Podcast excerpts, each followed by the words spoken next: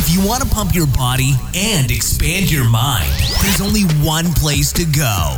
Mind Pump. Mind Pump with your hosts, Sal DiStefano, Adam Schafer, and Justin Andrews. In this episode of The Mind Pump, look, we talk all about fitness, health, building muscle, burning body fat, but we also talk about current events and have a lot of fun.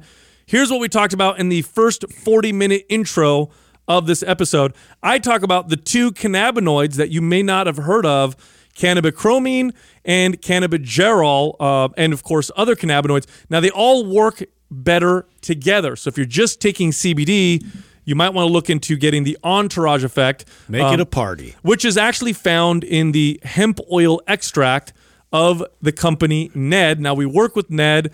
They, in our opinion, are the best quality hemp oil extract. They have independent lab resu- results showing all the different cannabinoids, and we have a discount for you. If you go to helloned.com, that's H E L L O N E D.com forward slash mind pump, you'll get 15% off your first purchase. Uh, the next thing we talked about was uh, the Denver event. We gave a little recap on uh, our what seems now has become our favorite city. Great audience over there. Also, always very humbling. We talked about how Vuori uh, was rated the number one athleisure brand by Business Insider, also experiencing triple digit growth. Now, find out why Vuori is number one and why they're crushing so hard. They make uh, amazing athleisure wear. It looks good You just got to put their clothes on. and it feels good. Um, uh, and if you go to their website and use our discount, you'll get a fat discount. So here's what you do go to VuoriClothing.com. That's V U O R I clothing.com forward slash mind pump. There's going to be a code listed on that page. It'll give you 25% off any of their products. Then I talked about a podcast I heard about SIBO, that's small intestinal bacterial overgrowth. If you have IBS or gut issues, studies are showing that you're likely to have SIBO, so you might want to listen to that part of this episode. Then we talked about South Park, how much we love South Park. Justin brought up Pampers Smart Diapers. Uh, I guess they're making electronic diapers now Yeah, dude. kind of weird. There's some people marketing uh, and making money on the uh, Area 51 issue that's going on online. Please don't storm Area 51. Don't do so it. Stupid. You're gonna get shot. Yep. We talked about how Endgame now passed Avatar as the number one movie of all time, but also Disney has uh, rights to Avatar 2. Are they going to rule the world soon? I. I think so. I'm, I'm buying shares right as we speak. I'm less scared than Amazon. Then we get into the fitness portion of this episode. The first fitness question Does foam rolling actually help, or is it more of a short term solution? In other words, is foam rolling part of the long term solution to solve your pain issues? The next question How should you train and eat for combat sports like boxing and MMA? So we talk about the right type of weight training if those are your priorities boxing and mixed martial arts. The next question Should a person who wants to become a good leader first develop themselves as a team player? In other words, is it essential to know how to be a team player in order to be a good leader? And the follow, the, the final question um, if uh, we all trained each other, in other words, if Justin and I trained Adam, or if Adam and Justin trained me, or if Adam and I trained Justin, uh, what would we train them on? What are the programs we'd have them follow? How would we do the nutrition? Uh, and uh, what would they look like at the end of the training?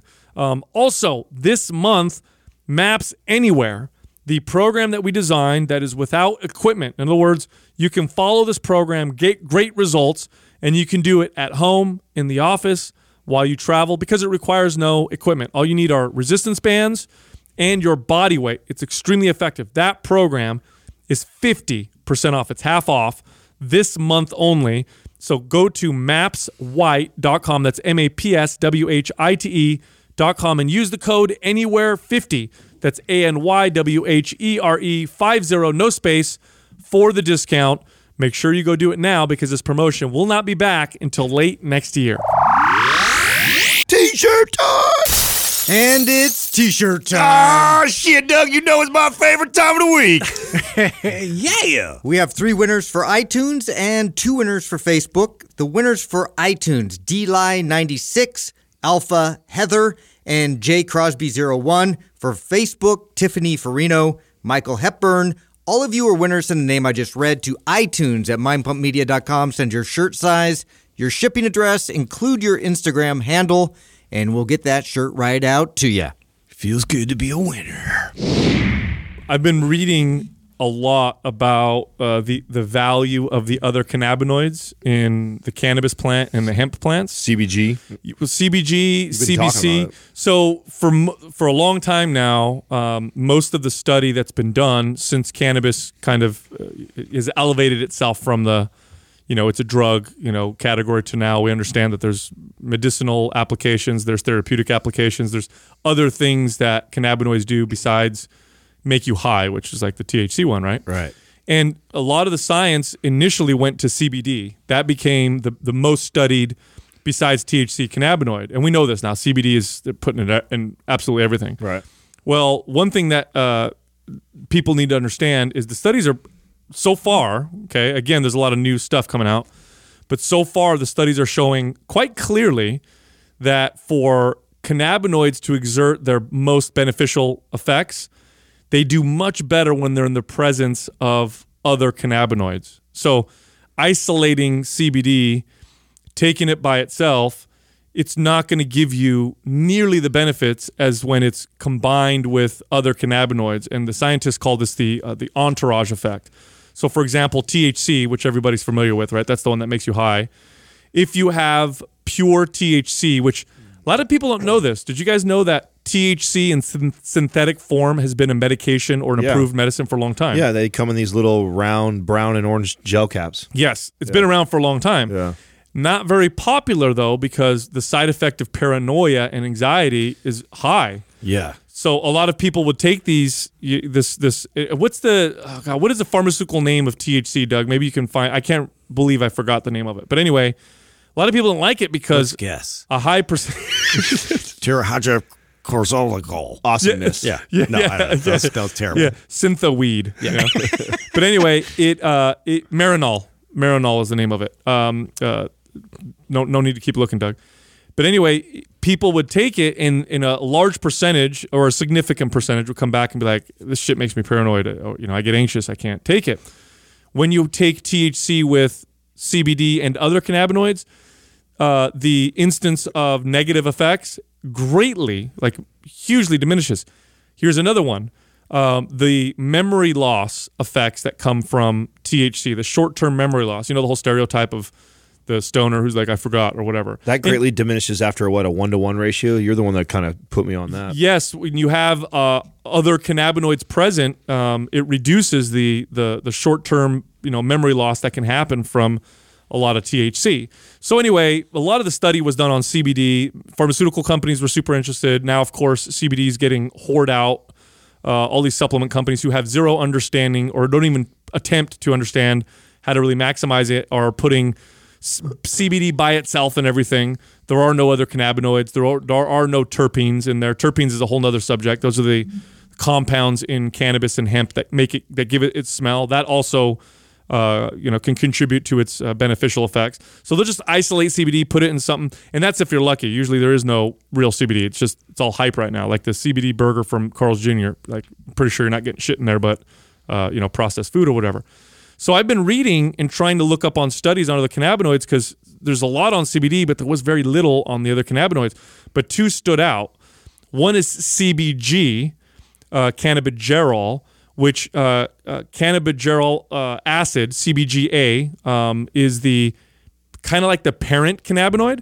So, so the cannabis plant and the hemp plant will take CBG and turn it into CBD and other cannabinoids. So it's like the parent cannabinoid. This is kind of interesting because it may have more of a balancing effect um, than CBD. And the studies on CBG right now are showing all the benefits of CBD, the anti-inflammatory effects, anxiolytic, which is like non you know, anti-anxiety effects. Uh, I said anti-inflammatory, the uh, the uh, anti um, or, or immunomodulating effects. So people with you know, autoimmune issues. CBG is showing that it's just as good as CBD, maybe even better. Definitely when they're both uh, present. And then CBC, cannabichromene, uh, is a fascinating one. Cannabichromene, I actually brought it up because this one I was just recently reading about. Uh, cannabichromene has been shown to uh, uh, encourage the human brain to grow by increasing the viability of developing brain cells in a process known as neurogenesis. So, CBC actually stimulates fucking neurogenesis. No way. I Yes. thought I thought fasting was the only thing yeah, that we that found was to like do one that. The only ones. So th- that's why this is so damn uh, Interesting. Wow. fascinating. Com- Combining the two is and interesting. it, and here's the thing too: high, uh, consistent high use of THC has been shown to shrink uh, certain parts uh, of the brain, um, especially in adolescence. Um, CBC may be a cannabinoid that will prevent some of those negatives that'll happen. So it's sort of like the built-in balance of if you have like THC in the plant, like that, it already has that sort of like balanced uh, chemical. That's the property beauty of all this, right? Now we were you were talking to me about this, you know, off air a couple days ago, uh, or last week sometime, and I know that one of the things you were really interested to discuss, and I asked you about was, did you know if uh, Ned had CBG in there, and w- did you get a chance since we just went to their event that they held for us? Did you get a chance to talk to them? Yes. So this? I took them aside, and before I said this on the podcast, I wanted to just ensure that um, you know that I, I would I would be speaking with integrity. So I took the boys aside. By the way, those guys are great. Uh, the owners of Ned, super down to earth, super cool guys. Uh, that's one of the reasons why we started working with them back when they're small, and now they're obviously massive and, and growing. And I took them aside and I said, "Hey, I've been doing a lot of reading on uh, CBG," and right away they interrupt me. They're like, "Oh, cannabigerol." They're like, "Oh no, that one's huge. CBC is another big one." And then they were showing me that the lab reports on their hemp oil extract. Because here's the thing: Ned is not a CBD only oil. It definitely has CBD present. But the reason why Ned, uh, why people are saying it's so much more effective, is because it's full spectrum. So they take high quality hemp that's been bred to be high in some of these beneficial cannabinoids and they extract it, concentrate it, but they don't remove cannabinoids or terpenes or anything. Uh, in fact, you can smell and taste it a little bit when you take it. Um, it's got all of the cannabinoids, and they said that some of their batches tested as high as 6% CBG, which is freaking awesome. And CBG and CBC in particular are fascinating because uh, of their effects on um, bowel inflammation. So people with like Crohn's disease um, uh, and you know irritable bowel syndrome or just a lot of these disorders of the gut, which makes me wonder if that's why the anxiolytic effects from NED. This is all anecdote right now. The rest of what I'm about to say is anecdote, so uh, no studies yet. But the anecdotes that I'm getting from people are I've tried uh, pure CBD. It didn't really do a whole lot for my anxiety. Hemp, the the Ned oil did uh, a lot for my anxiety, and I'm wondering if it's through if it's mediated through the gut because I know gut inflammation um, is strongly correlated now to uh, anxiety and you know mental stuff because now Yeah. we're seeing that it affects the, the brain. I mean, it's the second brain, right? It's the gut. But um, anyway, Yeah, it's fascinating. fascinating shit. And because i think what we're going to find in the future with cannabinoids is uh, you got to give if you want to really get the maximal effects they got to you, you want to use all of them not just you know one or two that we think are the best. And and it was funny the way they explained cbd to me was uh, cbd cbg and some of the other some of these others. For example with cbd it doesn't attach to the two cannabinoid receptors that we're familiar with and so for a long time, like they were, they were thinking, well, how, how does it work then? What is it doing?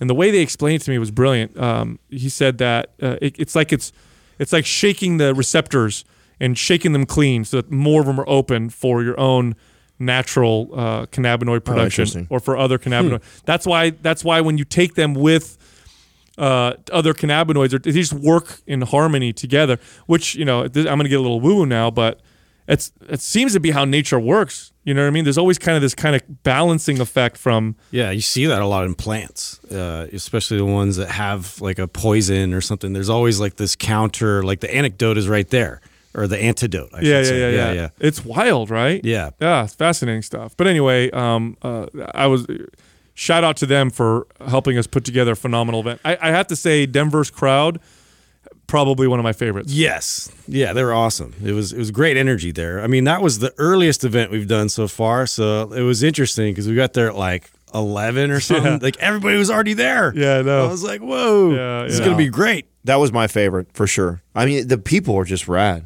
the event was awesome. Ned put on a uh, you know put on a great place for us. Like that was all awesome. But the people, dude, I really really connected with all the people. And not that we don't connect with everybody from all the places that we go, but um, they did. They just they seemed uh, more like all of us. And I know you were talking to some people uh, before we went there. Like people were trying to speculate like you know why we had such a huge sellout crowd there faster than anywhere else because there was a ton of people that didn't make it. I got a ton of DMs of people were like, "Damn it, I missed it before it sold out." I ran into uh, a listener uh, at the airport on the way out that didn't, you know, didn't get a chance. Oh, you to go. did? Oh, that's cool. Yeah, so I mean, there was a lot of people that didn't even get into it. Um, so I think it's that they the they tell what from what I heard from what they tell me is that our sense of humor, the way we view things, uh, aligns with the crowd uh, in Denver. Because you'll notice with Denver, for for example, their politics, they can go both sides. You know, they they can be uh, liberal on some things, conservative on other things.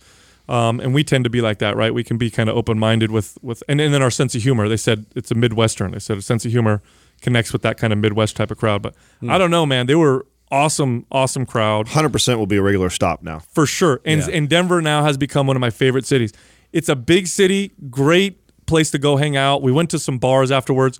I couldn't believe how clean it was. Yeah. for a big city. Yeah. I didn't see any riffraff. I didn't see any. You know, That's why I'm excited Too cold. to. Yeah, yeah, it's too cold. you, you saw that storm. We we used to. How crazy was that? Eighty five and thunderstorms. So it's like it was dumping for yeah, like an hour. Board hard. shorts and a parka is Just the apparel. came in and out just like that. Yeah, I mean it was dumping hard. Could you imagine being a bum and getting hit by that, bro?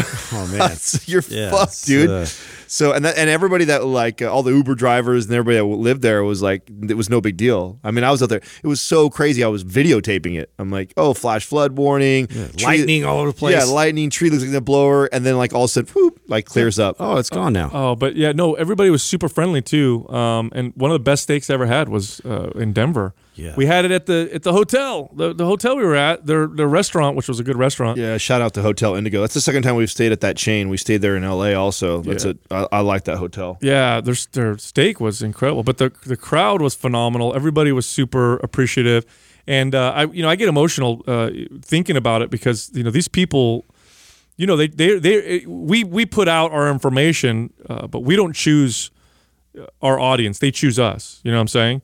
So it's like such an honor to sit there and meet people that you know chose to you know follow Mind Pump and Yeah. you know do our programs and whatever. and take the information and run with it and apply it in totally different avenues. Like it's just so great to see other professionals there that uh, really appreciate you know our perspective and then can also you know reinterpret that same you know thought process going into like physical therapy or you know all these other like health professions. I was also uh, really impressed with uh, the trainers that did come to this event. Um, every time we do an event, uh, not just the Mind Pump Lives, but when we do our tours around locally and, and do go to gyms and pop up and talk to trainers, uh, always I ask, you know, who owns Prime and Prime Pro? And it, it always blows my mind how many people that are trainers that listen to the show that don't own those two programs.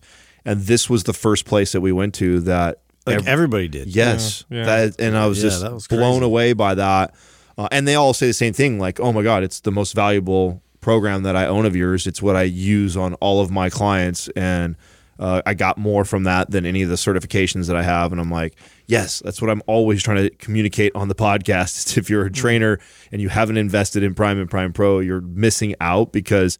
Of all the things that we have, and as valuable as all the programs are, if you're a trainer, the ones that are probably most applicable to your everyday client and helping your business out, 100% would be Oh, that. totally. Dude, you know what else is funny is that because we were at altitude, Mm-hmm. right? We, we live at San Jose is what sea level probably. Hmm.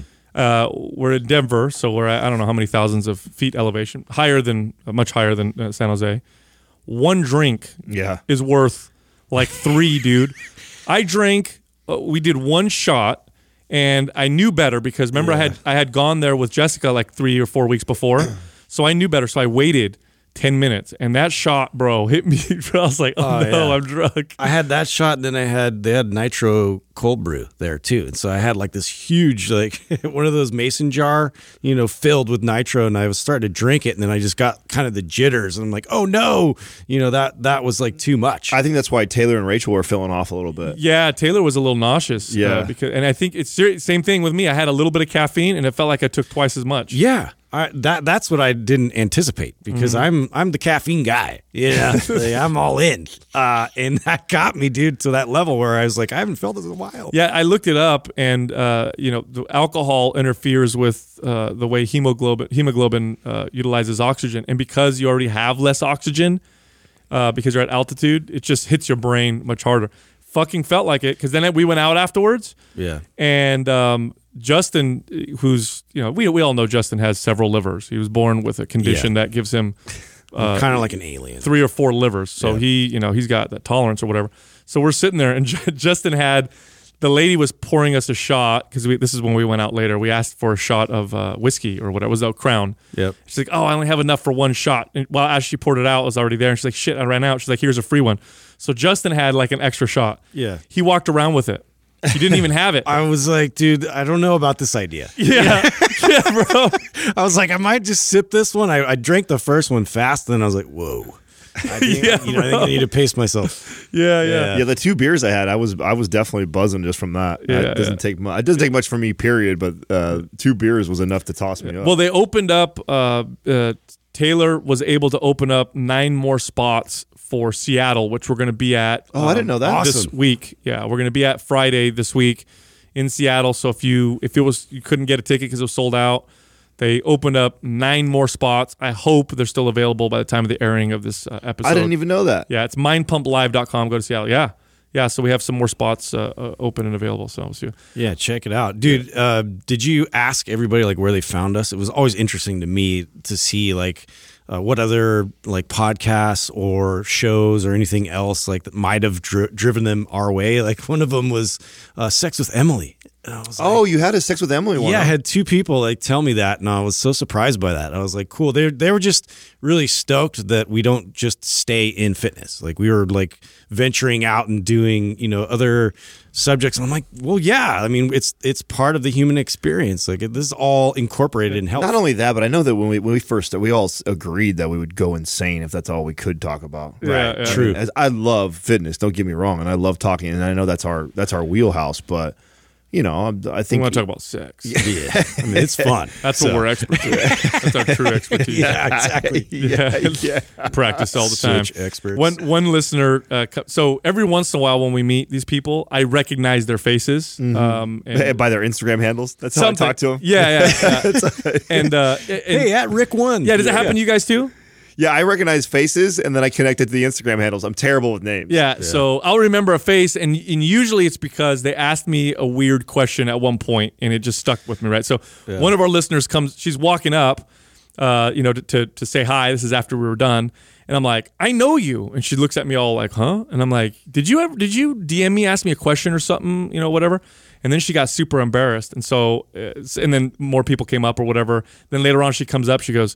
Yeah, I asked you a question after the sex with Emily episode. I'm like, what question did you ask me? She's like, I asked you which sex toy was the best one. and I'm like, that's why I remember because I never, Yeah, no wonder. nobody ever asked me that question, and that was uh, yeah, that was the one that I remember. It has to have multiple features. Yeah. Anyway, Yeah. dude. So, um, Business Insider. You guys ever read that? All the time. that site? Great site, right? Great business site. Yeah. You gonna bring up the Vuori article? Yeah, dude. I saw that. They they ranked the top Athleisure, athleisure wear. yeah. Vuori got overall number one, better than all the badass. others. Beat out Dang. beat out Adidas, beat out Nike, beat out all the other potential brands. Yeah, take that, big dogs. Dude, they're they're crushing. Yeah, they are. It was cool to see too at the events. I, every time we do these, I see more and more people wearing the gear. What you find with like, and I get it because if it's a new brand, you've never heard it.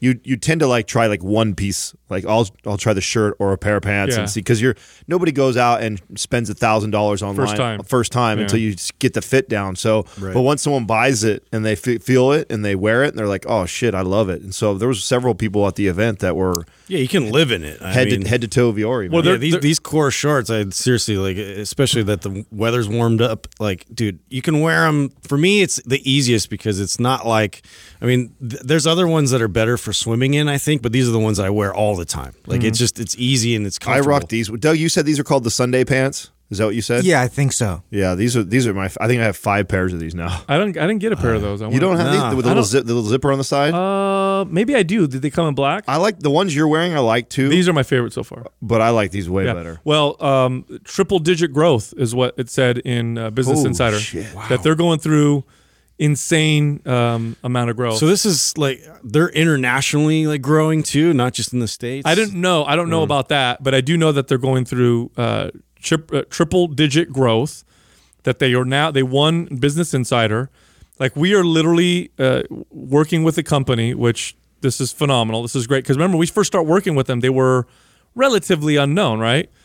Um, they're blowing up to the point where I could see in five years this company is going to be like they're already big time. They're going to be big, big time. Yeah. Oh, if yeah. they're getting highlighted like this and just crushing the way they are, we're looking at like another like mega Powerhouse. Yes. Yeah, like a Nike, one of those like big big dogs. and I'm glad they like us because that's cool. We can kind of hang out with them. No, the, no, no. know, It's a great, great brand. with the big guy. Anyway, Love their stuff. so on the way uh, on the flight back, um, I listened to uh, Chris Kresser's podcast.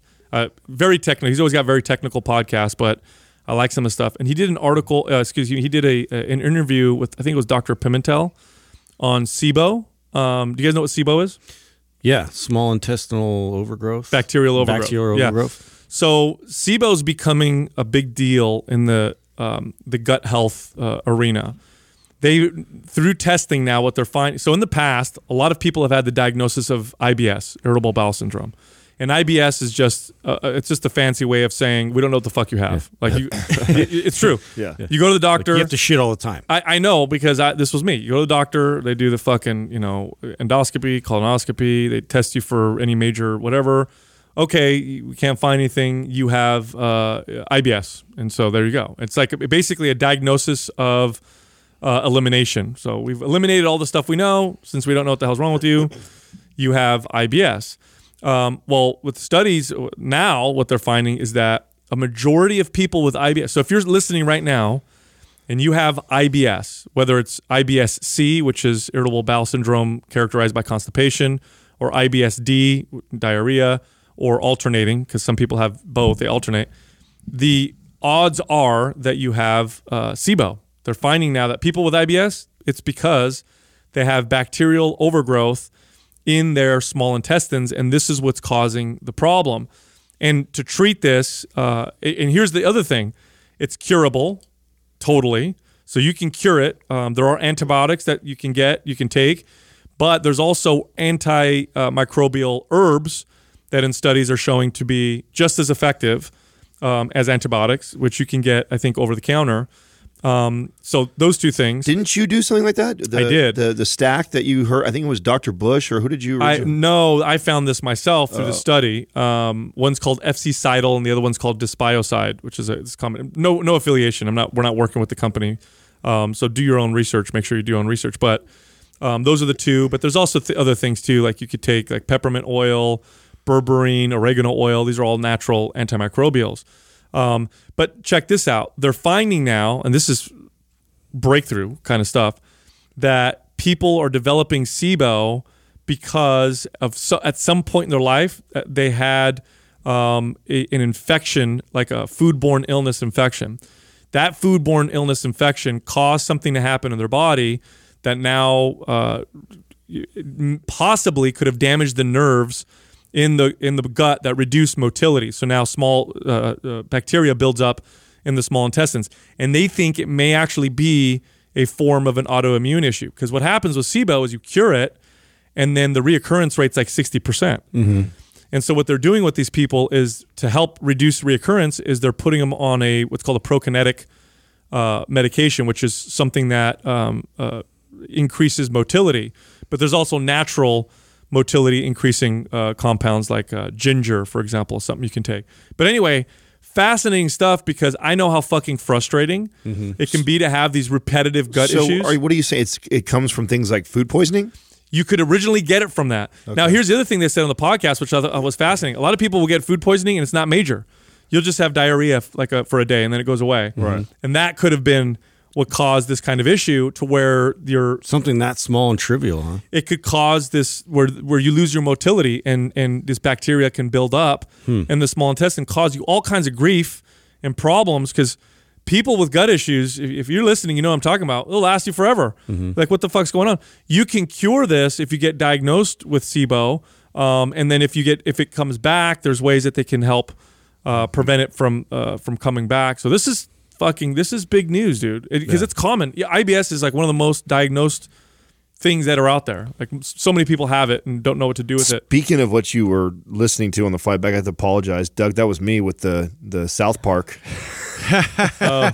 Did you get to watch those episodes? I did, I did. Oh man, I'm so jealous. I forget sometimes that I'm automatically logged into the business account stuff. Yeah. And so I saw that message come across because I flew out before you guys, and you and I, Justin, were in the hotel room, and I we were just talking about uh, how great South Park is, and They're you know, so good. Yeah, we And- forgot all about them there. and they for a you know they still make new seasons, right? Yeah. And and I haven't watched them in a really long time. And Justin and I were talking about, you know what, with all the bullshit we've had going on in the last year or two, uh, South Park, I bet has got some great stuff. Yeah. And so I, we both got on and we started l- looking them up. And so I bought like four or five of them so I could watch them on the flight, the flight back, and I was dying. And then I saw the message from Doug saying like, uh, "Does anybody know anything going on with the the Mind Pump account? We have purchases for South Park." What are the names of the two uh, creators? Trey. Trey Parker and Matt Stone. Okay. Yeah. Did, did you ever watch the time when they went to the? Was it the music? Yes, the- I was telling Adam about that. Yeah, where they showed up in a limo and they were wearing the dresses of like what the hottest dresses, you know, like J Lo's dress, the and- green one with was all open in the middle. Yes. Yes, and I think it was like Bjork's uh, like swan dress or something. He told like me about. it. I didn't know that. Now, did you guys know that when they did that? Because I heard an interview later They were on, on acid. They were high as fuck on acid the whole time. Well, because they said it in the interview.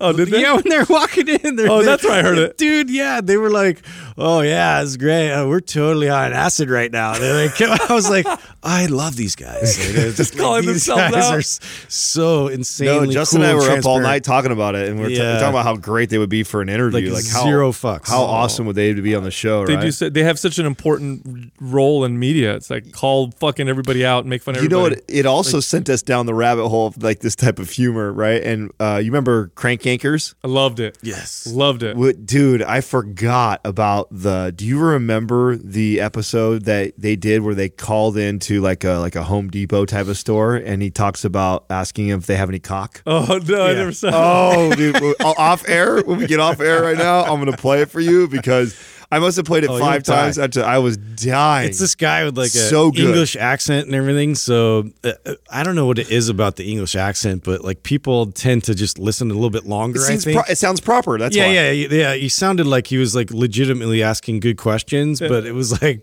totally. Do you guys like, sell stiff cock? Yeah. Oh, just like, is it- wait. does it get hard? You Yeah, know, yeah. after a certain amount of time. Like, Yeah. how long is that time? You know? what was the what So was black cock. One of the ones in the back in the day was uh, what was that one where you could you, you could listen to it was on a cassette tape the first time it came out. Then it was on CD.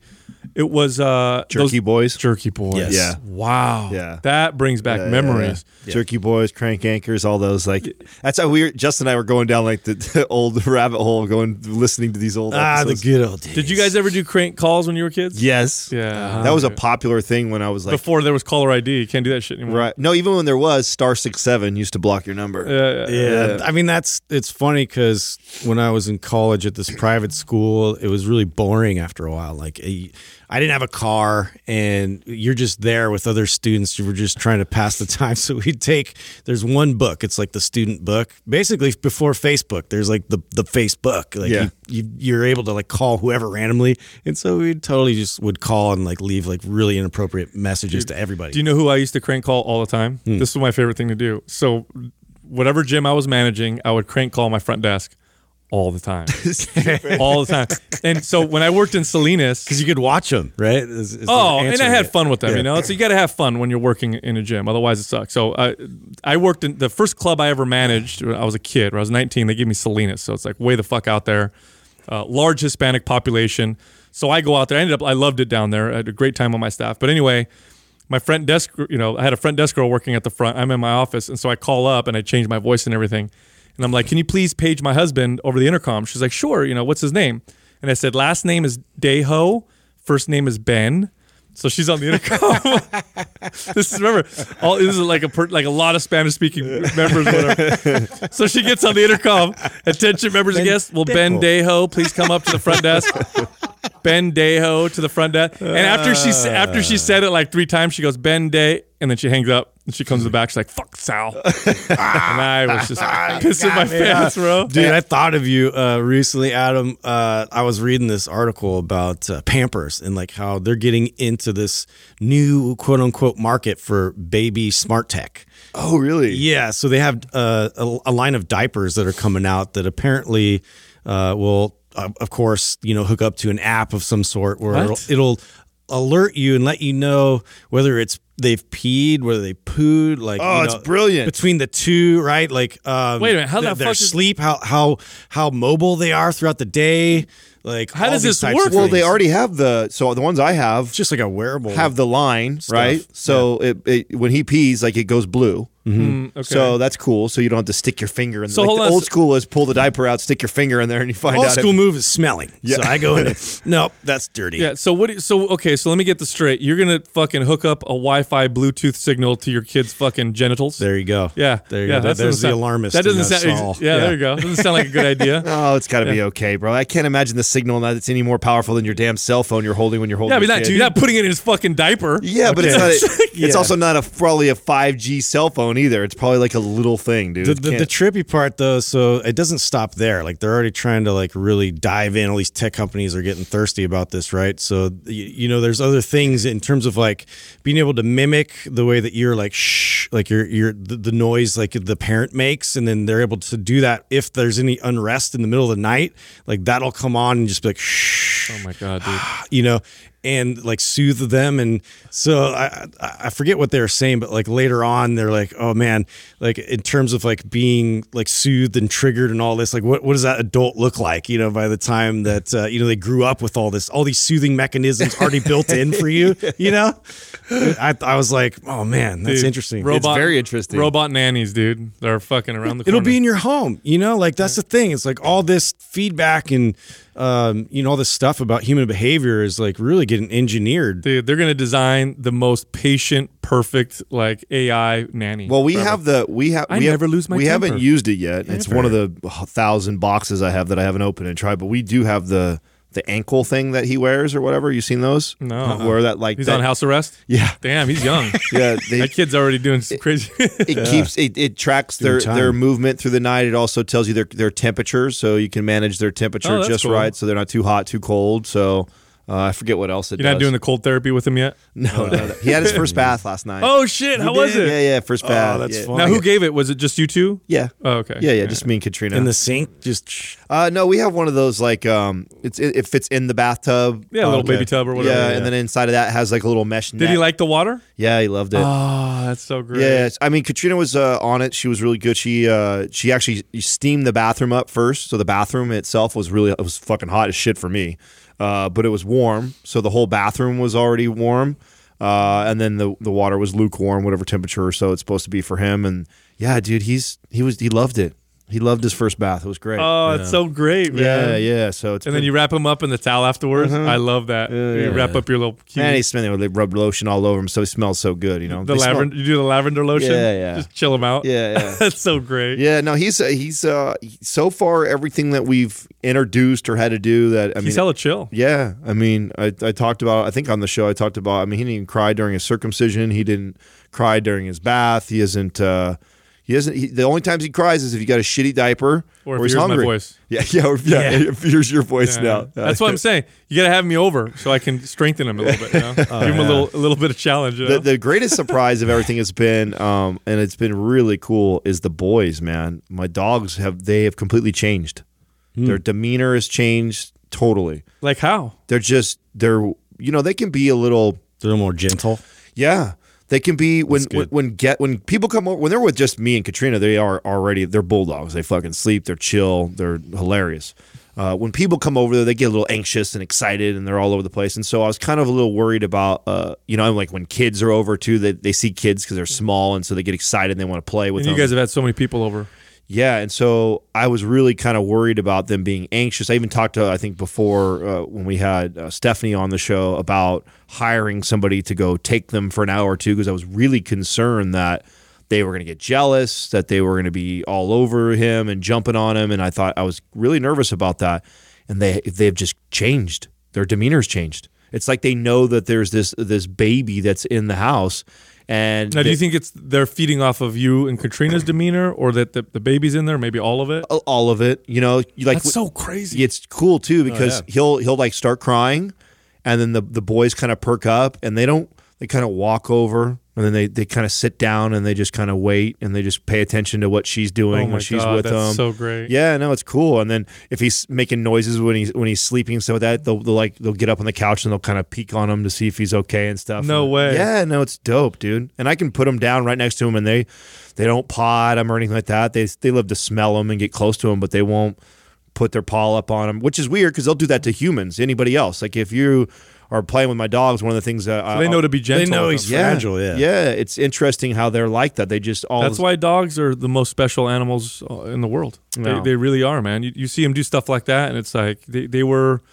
That's the animal that we that's closest to us, I, I- in my opinion. Yeah, it was. It's been cool. I was worried about it, and it's been uh, it's been awesome to watch the way they act around them for sure. Dude, you, you guys know when I brought up this the, that silly thing that they were like promoting on Facebook about storming Area 51. Oh yeah. yeah. yeah. Is it funny. is it real or not real? So it's not real. I mean, it, it was just totally satirical. Like somebody put that up there. Uh, But they did as a joke. They did talk to. I, I think that the the U.S. uh, The, whatever the military did uh, talk to the They- people at Area 51. They to get them issued a warning. Yeah. Th- a a legit warning out there for Like, people. probably not a good like, idea Don't to- do this. Yeah, this is We'll a really you. bad idea. And uh, because it was getting traction, just like anything else, it starts out kind of as a joke. Somebody thinks it's serious and, and is like gung ho about it, then gets more people involved, and then it turns into a clusterfuck. Anyway, you know, just like with uh, the the paranoia going into uh, the Mayan calendar and like the end of days and all this stuff, people are going to cash in on this. And so like, there's been a few companies that have already put out there. I think Budweiser was one of them. They they put out a whole labeled uh, version of Bud Light where uh, it was all alien like inspired So and everything. smart. So- Legos made specific alien type Legos for this. Like DiGiorno's got like pizza boxes Really? with like alien Oh Area God. 51. So smart. I was like, oh man, yeah, dude. Like the trend, the viral thing is is really something that that companies are trying to get like better at and, and get quick to whatever on it. everybody's paying attention to. Let's like create a product in that direction, like right Oh, away. It's totally. pretty crazy. That's to watch. great. I saw. I, I was just at. Ba- I took the, the kids to Baskin Robbins yesterday, and uh, they had um, Scoops Ahoy all over. Remember Scoop, Scoops Ahoy from uh, Stranger Things? Oh yeah, All in ba- so Baskin Robbins is working with Stranger Things and is is creating themes like making Baskin Robbins look like the the ice cream place that the kids worked at uh, at Stranger Things. yeah, that's So smart. I know, right? Oh, that's It's so- brilliant. So, cool. Speaking of kids stuff, dude, you see uh, Disney um, actually just had Endgame surpass Avatar in the all time grossing movie ever. Number one ever. So they've they've done it officially. So they are so they officially not only that, but I didn't know this. I didn't know that when when Disney acquired Fox, they also took uh, the rights to Avatar, and so they so Disney beat That's themselves. insane. bro yeah. So Disney is like owns like all the the biggest grossing movies. I want to know the payout, dude. I want to know what they paid James Cameron oh, for Oh, man. that franchise. So they so they so they have the rights to that, and from 2021 to 2026, they already have plans to release four sequels to that Avatar. That's Well- see, I had no idea about that because up. yeah, I knew that they'd already filmed and shot like four. They're pretty much done in terms of like just filming with the actors. Like they did them all in succession already. Oh, they did. Yeah, so it's like it, the content's already there. Now they're just going through them all, but yeah, they're they're gonna launch them all like back to back to back and just kill it in the box office. Disney's, in my opinion, a smart buy uh, in the market. I mean, back in we, we've been saying that for over a year. now. well, back in March, um, which luckily I bought shares back in March. They were at around one hundred and ten dollars a share. Mm-hmm. Now, and then this was, you know, they real quick bounced up. Now they're they're playing around 140 dollar range per share. I got them at 100 flat. Yeah, I think that they're going to be. Uh, I think they're going to keep going up even higher. I Dude, mean, domination. They're, they're, and they they haven't even really done the streaming service yet. Mm-hmm. Wait till and here's what what's so brilliant about that. And you know, I know I keep talking about how they're going to you know take over. I, you may be right that you know multiple streaming services uh, will be around. yeah, but they have their fingers in all of them. yeah, That's the thing. Exactly. And not only that, but what they're doing and what I think is so smart is it's Disney. So they're going to own the kids. Which, if you own the kids, you own the market for the next 20, 30 exactly, years. exactly. Exactly. So maybe Netflix is doing well with Amongst Us because they're playing to us like the Stranger Things, which is uh, appeals to our generation very well. But Disney's like, I don't give a fuck about your generation. You, you, you fools gonna be dead in forty years.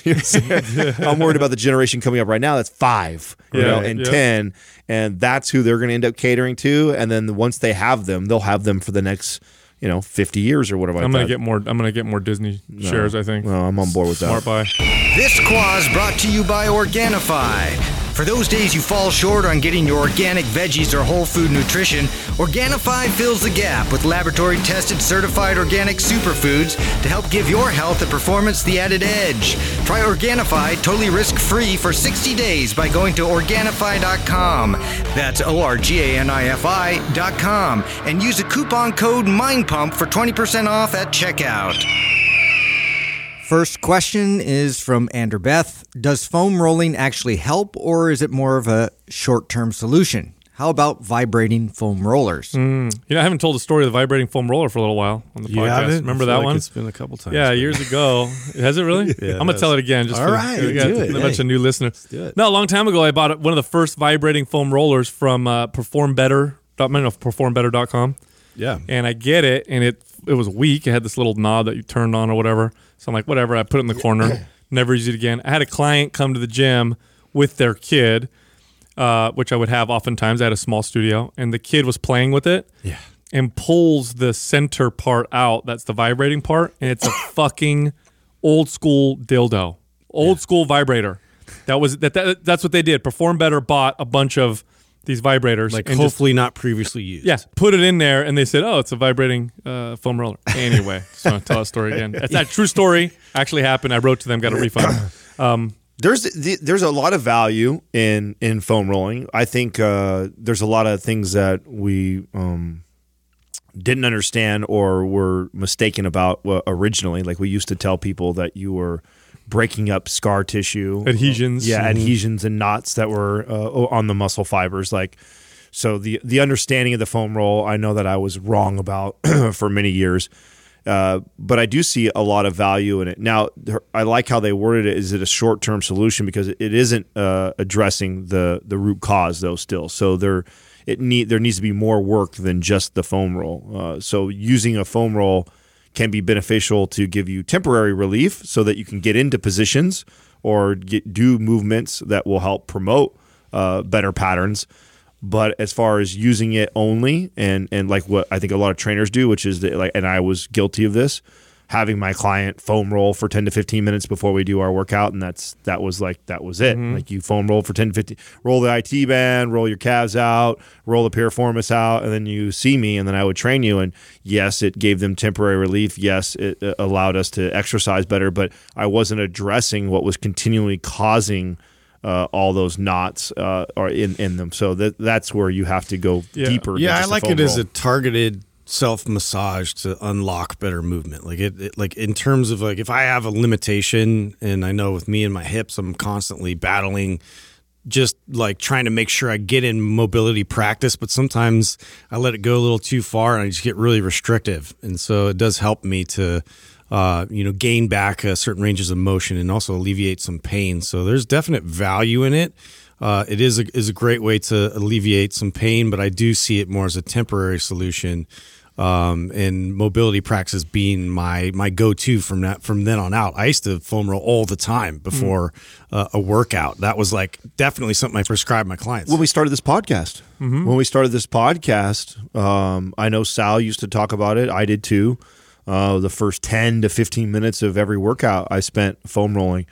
And it wasn't until I really uh, start to work on until I saw Brink and then really started to address my mobility and was introduced to FRC and uh, and then I completely just stopped using it. And all I did was mobility priming uh, before I got into a workout and never looked back ever again. Yeah, well, you have to understand um, kind of what muscle is and, and what it does to understand the benefit of uh, things like foam rolling. So if I if I peeled one of the muscles off your body and put it on the table, um, it would be extremely pliable. Uh, it would it would have lots of flexibility. Um, it would essentially you wouldn't know the difference between a tight muscle and a loose muscle if I put, took them out of your body and put them on the table.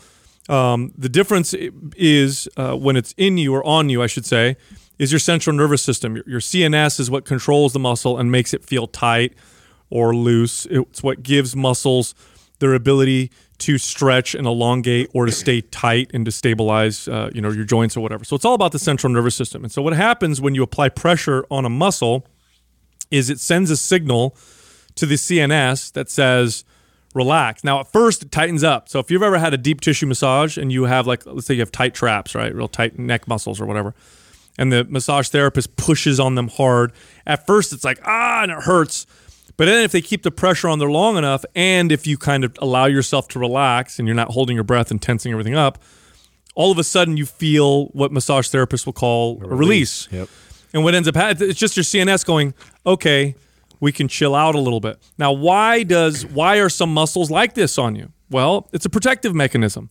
If you have poor movement patterns, if you've had a previous injury, or emotion, emotion will do this as well. Um, you can get angry or stressed out, or um, you can feel a particular way, and it'll cause your body to tighten up and hold your shoulders and your and your body in a particular position. So all those things can affect how you hold your muscles. Uh, But if you have these poor movement patterns or you have these emotional patterns that happen and now you've associated a movement pattern with it, the, uh, the you, you can get the CNS to kind of chill out for a bit. So if, let's say your mid back uh, lacks strength to support your shoulder girdle, um, uh, then there's other muscles that are going to take over, and then those muscles are going to stay tight to protect your shoulders from injury. And so you may have really tight neck and not know why the hell your neck is so tight. If your IT band, uh, which is runs along the side of the leg, that's the most common place people will foam roll. If that's always tight, it's probably because your hips or your ankles aren't uh, don't have the right kind of mobility, and so the IT band is just tight to protect Right. your knee. Uh, now, what It's you working overtime. that's right. And what will happen when you foam roll is it tells those muscle or tells the central nervous system it's okay right now through through some through a mechanism we don't fully understand, but it tells that area to chill out and relax. Now, why is that part of a long-term solution? Because like Adam and Justin said, now when I get that to relax, I can move in a way that will strengthen better movement patterns. Because what ends up happening when these things become tight consistently, you get inflammation and pain. You overcompensate. And now when I move, because I'm tight and in pain, I move that way. Right. And how am I gonna how can I strengthen a movement pattern if I can't get into that movement pattern? So foam rolling is hundred percent part of a long term solution. By itself, it is not a long term solution.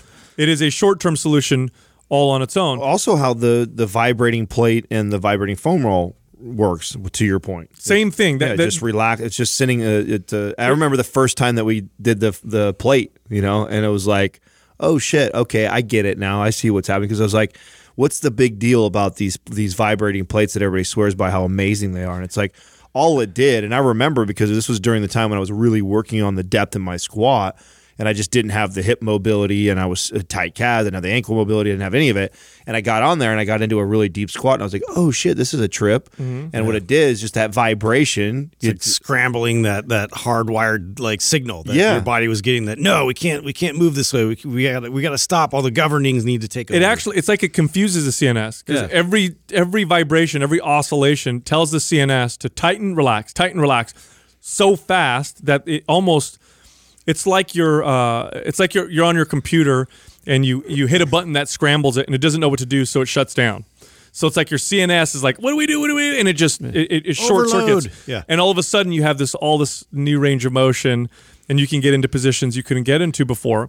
So vibration does this uh, very very well. You take uh, a foam roll. Now here's the thing though, it's got to be a good, powerful vibrating foam roller. It can't be like the crappy one that I talked about, you know, earlier. Where, Can't be a dildo. no, it's gotta- Don't roll with a dildo. no, it's not strong enough. Plus, it might Yeah. yeah, uh, yeah surprise you. Although Uh, I'm sure there are some that are strong yeah, enough. it might make its way somewhere. Yeah, but anyway, maybe the Hitachi wand that you plug into the wall.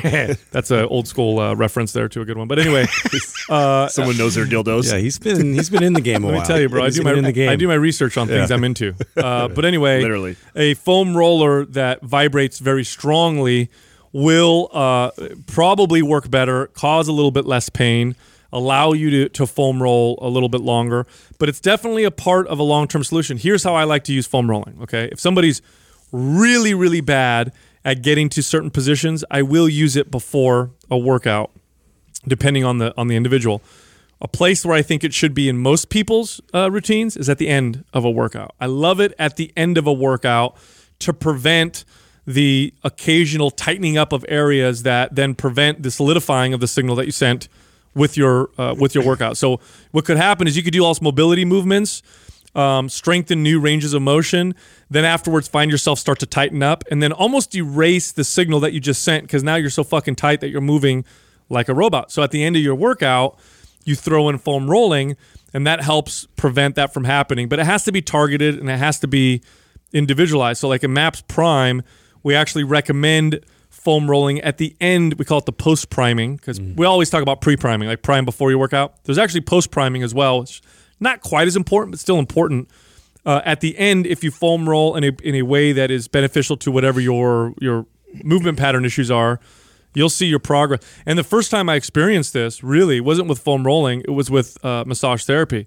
When I had my my studio, I had a, a massage therapist that worked for me who was the best massage therapist I'd ever worked with. She knew the body uh, like a really experienced personal trainer, and that was because she worked with uh, really good chiropractors for years and years and years. And what we would do, depending on the client, if I had a client who, let's say, it was so hard, it would be hard for me to just get them to get into a position, um, like a common one. Let's say somebody had just really bad forward shoulder. I'd say her name was Devin. It's okay, Devin. Uh, John's going to come in, super bad forward shoulder. She knew she would work on his pecs, his shoulders, and his upper traps because those were the muscles that were just keeping him from getting in the proper position with my rows. Then I would do the rows with them and they would get in a better position. Then I would have clients that would come see her that would see her afterwards, and I'd say, okay, this person gets really inflamed after we work out, things get tight. Um, I, I'd like them to see you post workout. Boy, those people who saw both of us, their their progress it used to blow me away. What would take me normally three months uh, of work with a client was like it would cut down to a third, like a month, and I would see the same kind of progress. So that's when I really started valuing the, these kinds of tools and foam rolling. Not as good as a, a, a really good massage therapist, obviously, but way less expensive. And if you know how to apply it, it could definitely be a part of a long term solution. Next question is from Ricky Train. How would you approach your training or nu- nutrition for combat sports such as boxing or MMA? Man, MMA is getting so popular now. Um, a lot of people are training, you know, kickboxing, boxing, jujitsu. Yeah. way more uh, than ever before um, that I remember. You know, here's the thing. This is true for all sports now. I think one of the mistakes people make when they well they'll play a sport, but they're also a gym fanatic, is that they have a tough time prioritizing one or the other. I had this. This was a Yep. popular question at the live event. Yeah, I yeah. must have had three different people that asked, uh, and it wasn't MMA. Actually, I think one was snowboarding, uh, another one was swimming, and and the, I had the- a rugby guy. So Right. there yeah, you go. this is a very common question, and a, a lot of times the the things the things they want to accomplish are oh another one was a triathlete, right? So a guy wanted to be a triathlete, but then he also wanted to build muscle and get in shape, and it's like yeah, I want to bodybuild and do triathlon. You know, how how do I combine? yeah, the and they're asking like how I would train, and I said, well, it's not that you can't try and train for both. Doesn't mean you can't lift weights to build muscle, and doesn't mean you can't also train for a triathlon. But something's got to give, especially when you're you're going after conflicting modalities. So you just conflicting adaptation signals. Right, right, Yeah. right. So you have to be okay with giving a little on one of them. So what I always what I said to all of them, which is you know which which one of the two is more important, and whichever one of the two is more important, that's what you prioritize. And then the other one is maybe one or two days a week. That's it. So if it's like you really care about building muscle, well then build a, a training program that's probably three, four days of lifting and then one day of running or swimming or something a week. And then if it's the other way around, where swimming or the triathlon uh, triathlon is more important, that should be three or four days a week, and then you're only training one day or two days of weight training. Do you know how it? This took me a long time to learn. When I first started doing uh, jujitsu, um, obviously I've always been into resistance training, and I was real hardcore into it. And I made a big mistake, which was I kept up my normal resistance training, and then went all in with jujitsu. Yeah, you're asking for an injury doing stuff like that. I learned real quick that I sucked at everything. It, I didn't progress anywhere because it was just too much. And at some point, uh, maybe a year or two into jujitsu, I was like, okay, I want to just. Oh, you know what it was? I did my first tournament uh, a year into it, and I lost. And that loss made me go, okay, am I going to compete again? If so, I'm going to take this super serious. So I took my resistance training down from five days a week to once or twice a week, just like Adam's mm-hmm. saying. And I was doing jujitsu three to four days a week. And then my progress skyrocketed. So if you're a, a boxer and you train or you train in MMA or jujitsu and you love it and, and you want to like get better at it and use resistance training or training to augment it, honestly, once a week probably is enough. Uh, actually, once a week might be ideal for you uh, in this case, especially if you're doing three or more days a week of this other type of training. Right. you I'd say one to two. That's what I would say. Just depending, Obviously, there's going to be some people that can handle more resistance training, and just because you can do three or four can handle it doesn't mean it's optimal. Like to your point, Sal. Yeah, like oh, I can I can tolerate all this damage, therefore it's ideal. No, you you don't want. It's not just about tolerating it; it's about progressing. So the, the best results I ever got with the people that I trained that did that were hardcore into MMA and jiu-jitsu was a one day a week, not on the day that they're doing any anything else. So it's a day dedicated to itself, and it was a full body resistance training routine. And depending on the person, uh, it would depend on uh, you know there are a few factors that I would consider, but oftentimes what it looked like was a traditional full body routine focused on compound lifts and doing and focusing on what resistance training does best, which is make you stronger. So I wasn't trying to mimic boxing or jujitsu with weights. That's a big mistake. Uh, I, I see a lot of guys doing like they're like, oh, I do jujitsu four days a week. And then, you know, two days a week I lift weights. And well, how do you lift weights? Oh, I do all kinds of crazy circuits and I, I don't have any rest because that's best for. And I'm like, no, no, no, no. You've seen a lot of improvement though in a lot of these camps and where they they sort of separate this out in, terms of like which coaches they bring in timing wise, which ones work with like certain grappling skills, which one then comes in and you know depending on their opponent, like it's really lasering in uh, a lot of like specialty type skills and training and like how you time that all out specifically.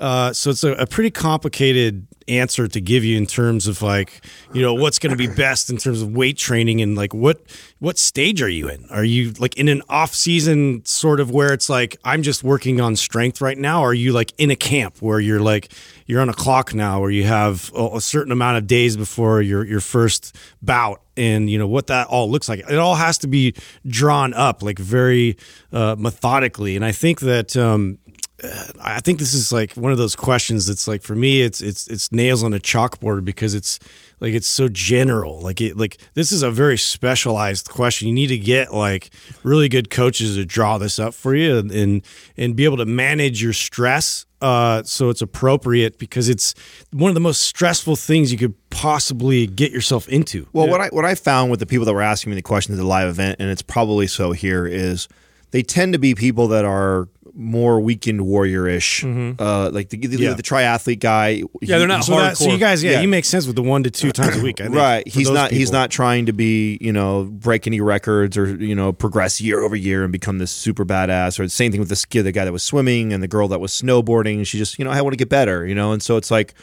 So for those people, my answer always is just you know whichever one is more the priority. And I, I'm going through an example of that right now with swimming. Like it was just what a couple months ago, I was like hardcore talking about uh, getting into swimming, and I was, and I was doing a lot of it. So much to the point that my uh, my aesthetics were starting to suffer. I wasn't body I wasn't building muscle in the gym. I was most of my time was in a pool, and so you had to make a choice. yeah, and I and I did, I, and I chose because I I do still like to look muscular and be strong and lift weights. Uh, I scaled way back on the swimming and have been lifting way more weights because I didn't like the direction it was going. It was too much swimming, not enough weight training. And uh, as much as I want to get into swimming, I'm not going to do anything with it. I'm not trying to be a fucking pro swimmer or anything like that at all. I wanted to learn the craft. I wanted to get a little bit better at it, but not at the not at the risk of losing my physique. And so I made adjustments. So this is the same thing for anybody. Like if you are into a a sport, uh, sports aren't most all sports, unless you're into bodybuilding as a sport, uh, is not geared around aesthetics and looking and, and building muscle and losing body fat. It's No, the way per- you look is a side effect of it. yeah, right. It's and, and sports are performance based, and so they're going to be different different goals. So just you know, prioritize the one that's most important to you. Uh, the other one is probably one to two days a week. Now, if uh, I'll, I'll, I'll be general, I'm going to give you guys a general answer here. For the average person listening, you're probably not a hardcore competitive MMA athlete looking to become pro. The average person just likes to do it, likes to do jujitsu, likes to box. Um, if you like those a lot, here's a good general routine that you can do once a week. Do a full body routine, five by five, five sets, five reps. Pick, you know, four to maybe max five compound lifts. I like four. Go to the gym, maybe do a squat, a bench press, a row, and something else. Five sets, five reps. That's it, once a week. And that should improve your strength uh, in your other sports where you can see that, that kind of ca- carryover. I just laugh because uh, those are like the two like worst sports to pick as a leisurely activity. What's that? you know, it's like, yeah, well, I just kind of like to box and you know do MMA occasionally.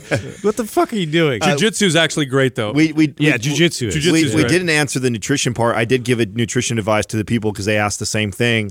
Uh, when you're playing, the, the the probably the biggest mistake I see with someone who's trying to improve their aesthetics and then also play a sport is dieting um, while they're doing this. oh, man, your performance goes down the tube. Right. And so that was my advice to all these people that were asking this question is okay, if your priority is this this sports and you want to get good at it, uh, and, and overall you want to have a, a better physique, don't make the mistake of also dieting really hard because then not only is your performance going to go down, but then you're also sending the signal for your body to be more com- become more efficient with calories and slow your metabolism down. Yeah. So stay fed. so go. if you're into if you're doing MMA, you're doing boxing, you're doing snowboarding, you're doing swimming, you're doing triathlons, and you also want to be fit and stuff, don't make the mistake of also dieting during this whole process where you're trying to accomplish these two things. Stay fed.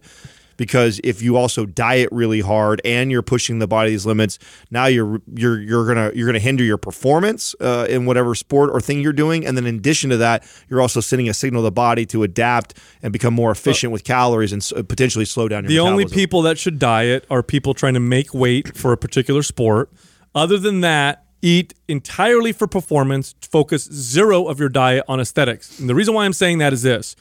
If you, just like Adam said, if you eat for aesthetics while you're trying to perform, you lose performance and you lose esthetics mm-hmm. If you eat for performance, you'll gain a lot of performance and you'll also keep a lot of aesthetics. So if you're playing a lot of a sport and you're doing the weight training to supplement it or to augment it, so that's your favorite thing is the sport and the weight training is supplementing it, eat for performance. you need that nutrition. if you eat for performance, you'll get both. You'll get some of both. You'll get a lot of performance, some aesthetics. If you just eat for aesthetics, you'll lose both.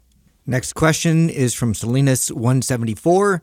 Should an individual who wants to lead other people first develop themselves as a leader or learn to be a team player first? Oh, that's an interesting question. Yeah. You know what's funny? The the uh, the older uh, I get, um, the more I realize that uh, the best leaders know when to follow. Um, I, I think being a team player is being a leader. Uh, people who lead, who don't feel like they're a part of the team, that's the kind of boss that is a bit tyrannical, um, a little bit ego, power hungry. Um, some, you know, it- to be a great leader, you have to you have to be humble. You have to be selfless. You have to put others first. So you and you have to know how to play well in team. You're not a good leader, in my opinion, unless you can do that. So I think it's necessary to first be a good team player before you can then lead others on a team. Uh, if you don't at first master that, if you if you can't be a part of a team of five or ten or twenty people and know how to humble yourself, how to assist others, how to put others before you uh, for the overall betterment of the team and for all of us to win. If you can't accomplish that, you most certainly can't accomplish leading all those people because you then have to teach all of those people to do that. Where you're going to miss a lot of crucial signs and signals if you don't go through the process yourself. Uh, I think that there'll be moments where you could say something that could totally change the direction and the momentum of the staff or the team or whoever it is. Uh, and you would have more insight in that if you went through what they've experienced. Uh, so otherwise, it's just like I, I feel like you're. you're you kind of go back to your old go tos of like how to rally everybody or uh, just you know get everybody in line. When I think back, like to when I try and unpack, and I've had questions like this asked to me before when I've done interviews, and where like my leadership skills came from, and I think a lot of it definitely derived from all the sports that I played, and not being like the best player on the team, having to be a role player and being okay with that, and I definitely accepted that role and enjoyed it. I was okay. I didn't need to be the man. I'm, I've been on teams where I was the best player, but not most of the time. Most of the time, I was not, and most of the time, I was a role player, and and and totally enjoyed just being a part of that and seeing uh, putting being a piece of the machine and watching it be executed and being okay with being the person who was assisting others to make them play great. And I think I enjoyed that so much. Like it, like when I watched the game of basketball uh, and I, I watch a play unfold.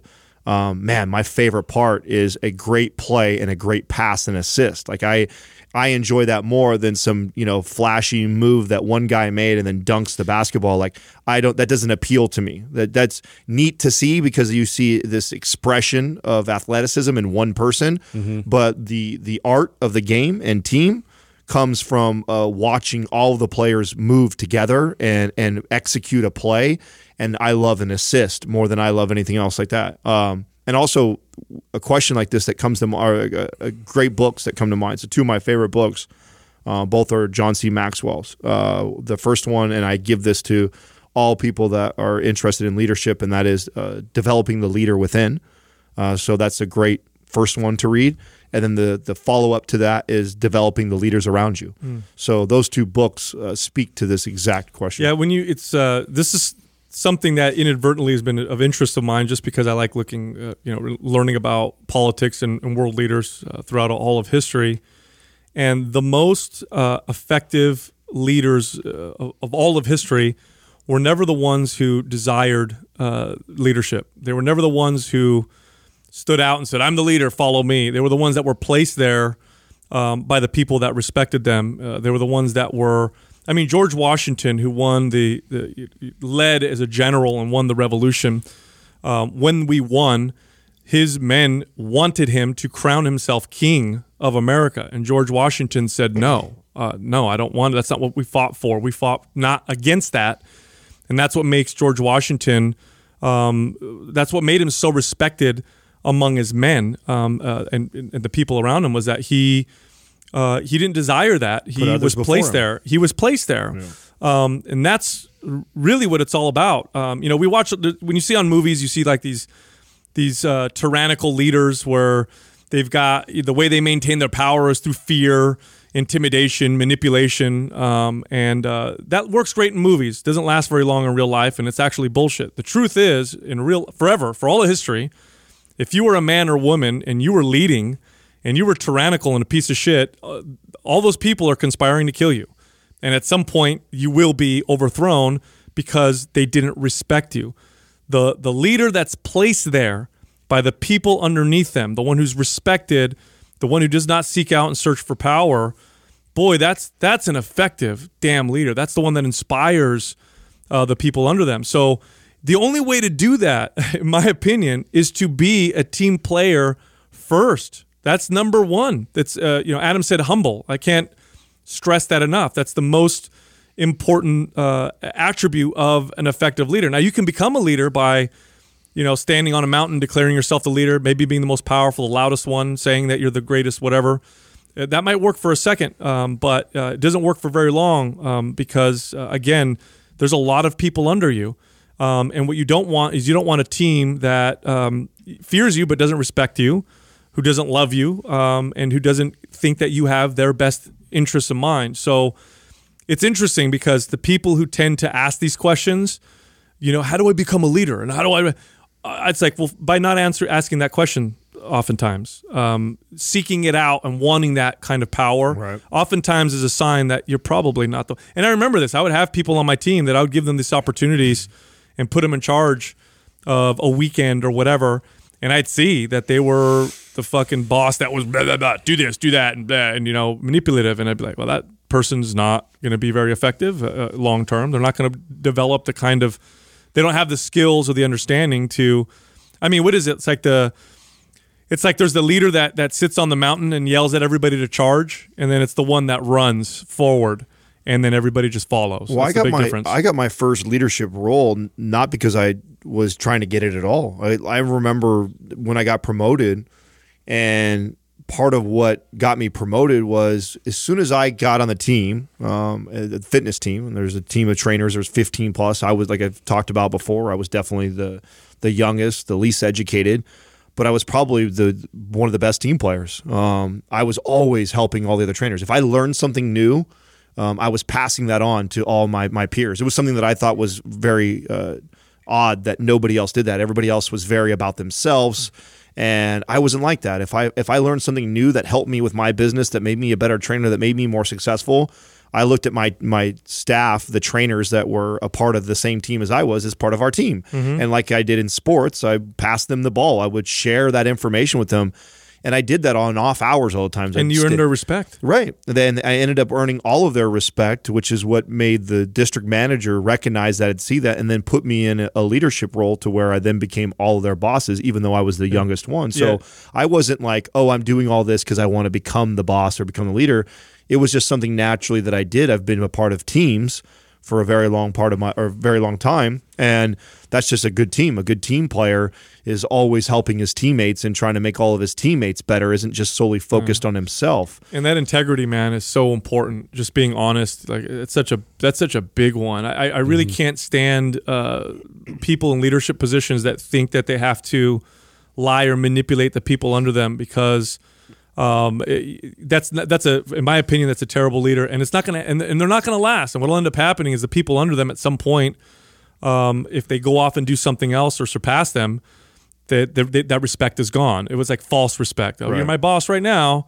Um, and they think they Yeah, get a the meantime. yeah, and they think they're doing a good job by manipulating them. Oh, I get them to feel this way because I say this or whatever. It's like, be totally honest. You'd be surprised how much people respect uh, that kind of integrity. you have to care about your people. Nobody cares how much you know until they know how much you care. And so you have to lead that way. And you have to do that before you even become the leader.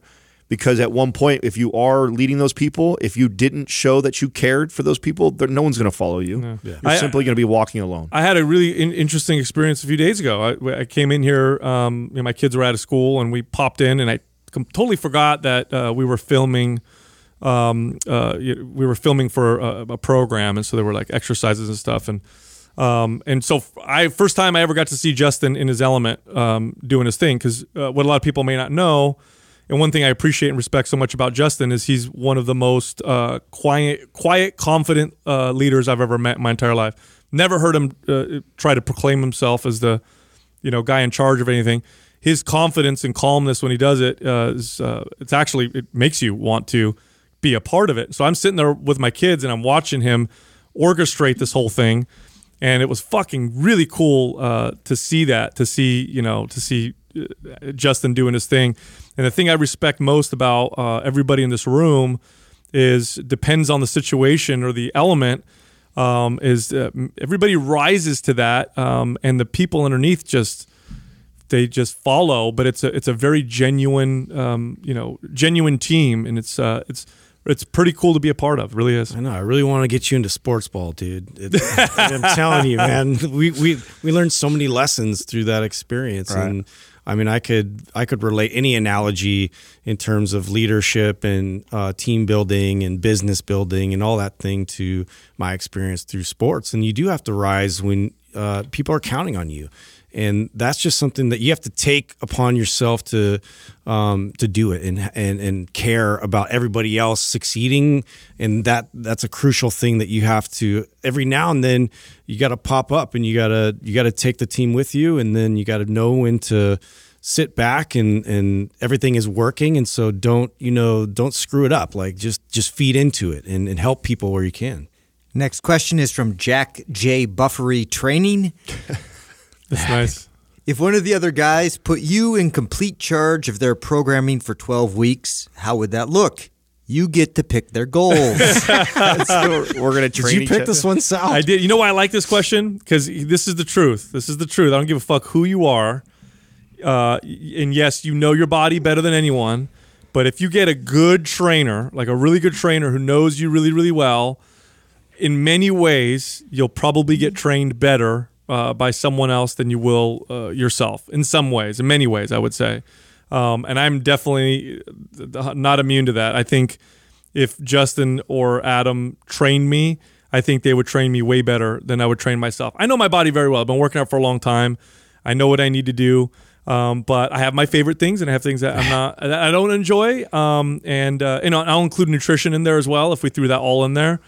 And I think uh, there would be things that Justin would have me do. Um, Oh, I know. I know. for sure I wouldn't do. There'd be know, things that you. I know right away Yep. what I would make you both do. So, if- Yep. so for the, this person who asked this very clever question, I think this is cool.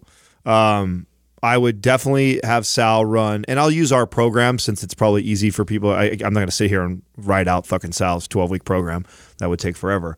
But something along the lines uh, of uh, MAPS performance uh, with a heavy focus on mobility. Um, that would be what I would force Sal into, and I would uh, make him only stay in the you know five rep range for his three weeks, and then I would force him out of that in uh, for a long period Yeah, of I'm not going to hire you. Already. and uh, he would be doing uh, a lot of mobility work. I would definitely be uh, working on that with him. Justin, uh, I would probably train him very similar to like our MAPS split program. Uh, which is very bodybuilder esque because I know that he trains mostly away from that, and I think his body would uh, definitely benefit the most from that. Um, nutritionally, I think the guys uh, uh, both uh, are pretty dialed for what their goals are. Obviously, if I made Justin go on a bodybuilder thing, I'd you know put him on a uh, just like he did when he did his transformation. Gotta be all shredded. Right, if we're going to be like, but, but nutritionally, I don't think there, there's not much that I would actually adjust for either one of the guys. Nutritionally, I think they. You probably lower my cheese amount, dude. Be honest. oh yeah, okay, maybe I would. You kill me on May- that. Maybe I maybe I would a little bit. So Put him uh, on like a like a like a not, not like a straight up pre contest cut, but like a you know like a bodybuilder type aesthetic type of cut. I think Yeah. would be the, yeah, Yeah. different different than Well, yeah. macro counting. That's what Justin would do. Yeah. Oh my god, I would pull my eyes out. No, Yeah. yeah. that's how I, I think that's how I would train uh, both you guys. That's, A- that's Adam, I don't think I'd do anything with his training. He's really good at uh, doing shit that he's not good at. Um, but with nutrition, um, I one thing that um, I would do with Adam is I would have him. I would go over all of his food intolerances, and I would go over all the foods that tend to bother his gut that he ignores sometimes. Not always. Actually, you're really good at it now. Um, but uh, I would take out, you know, when you have your artificial sweeteners, gluten, and certain things, and I would make you go real strict uh, with uh, some gut health testing.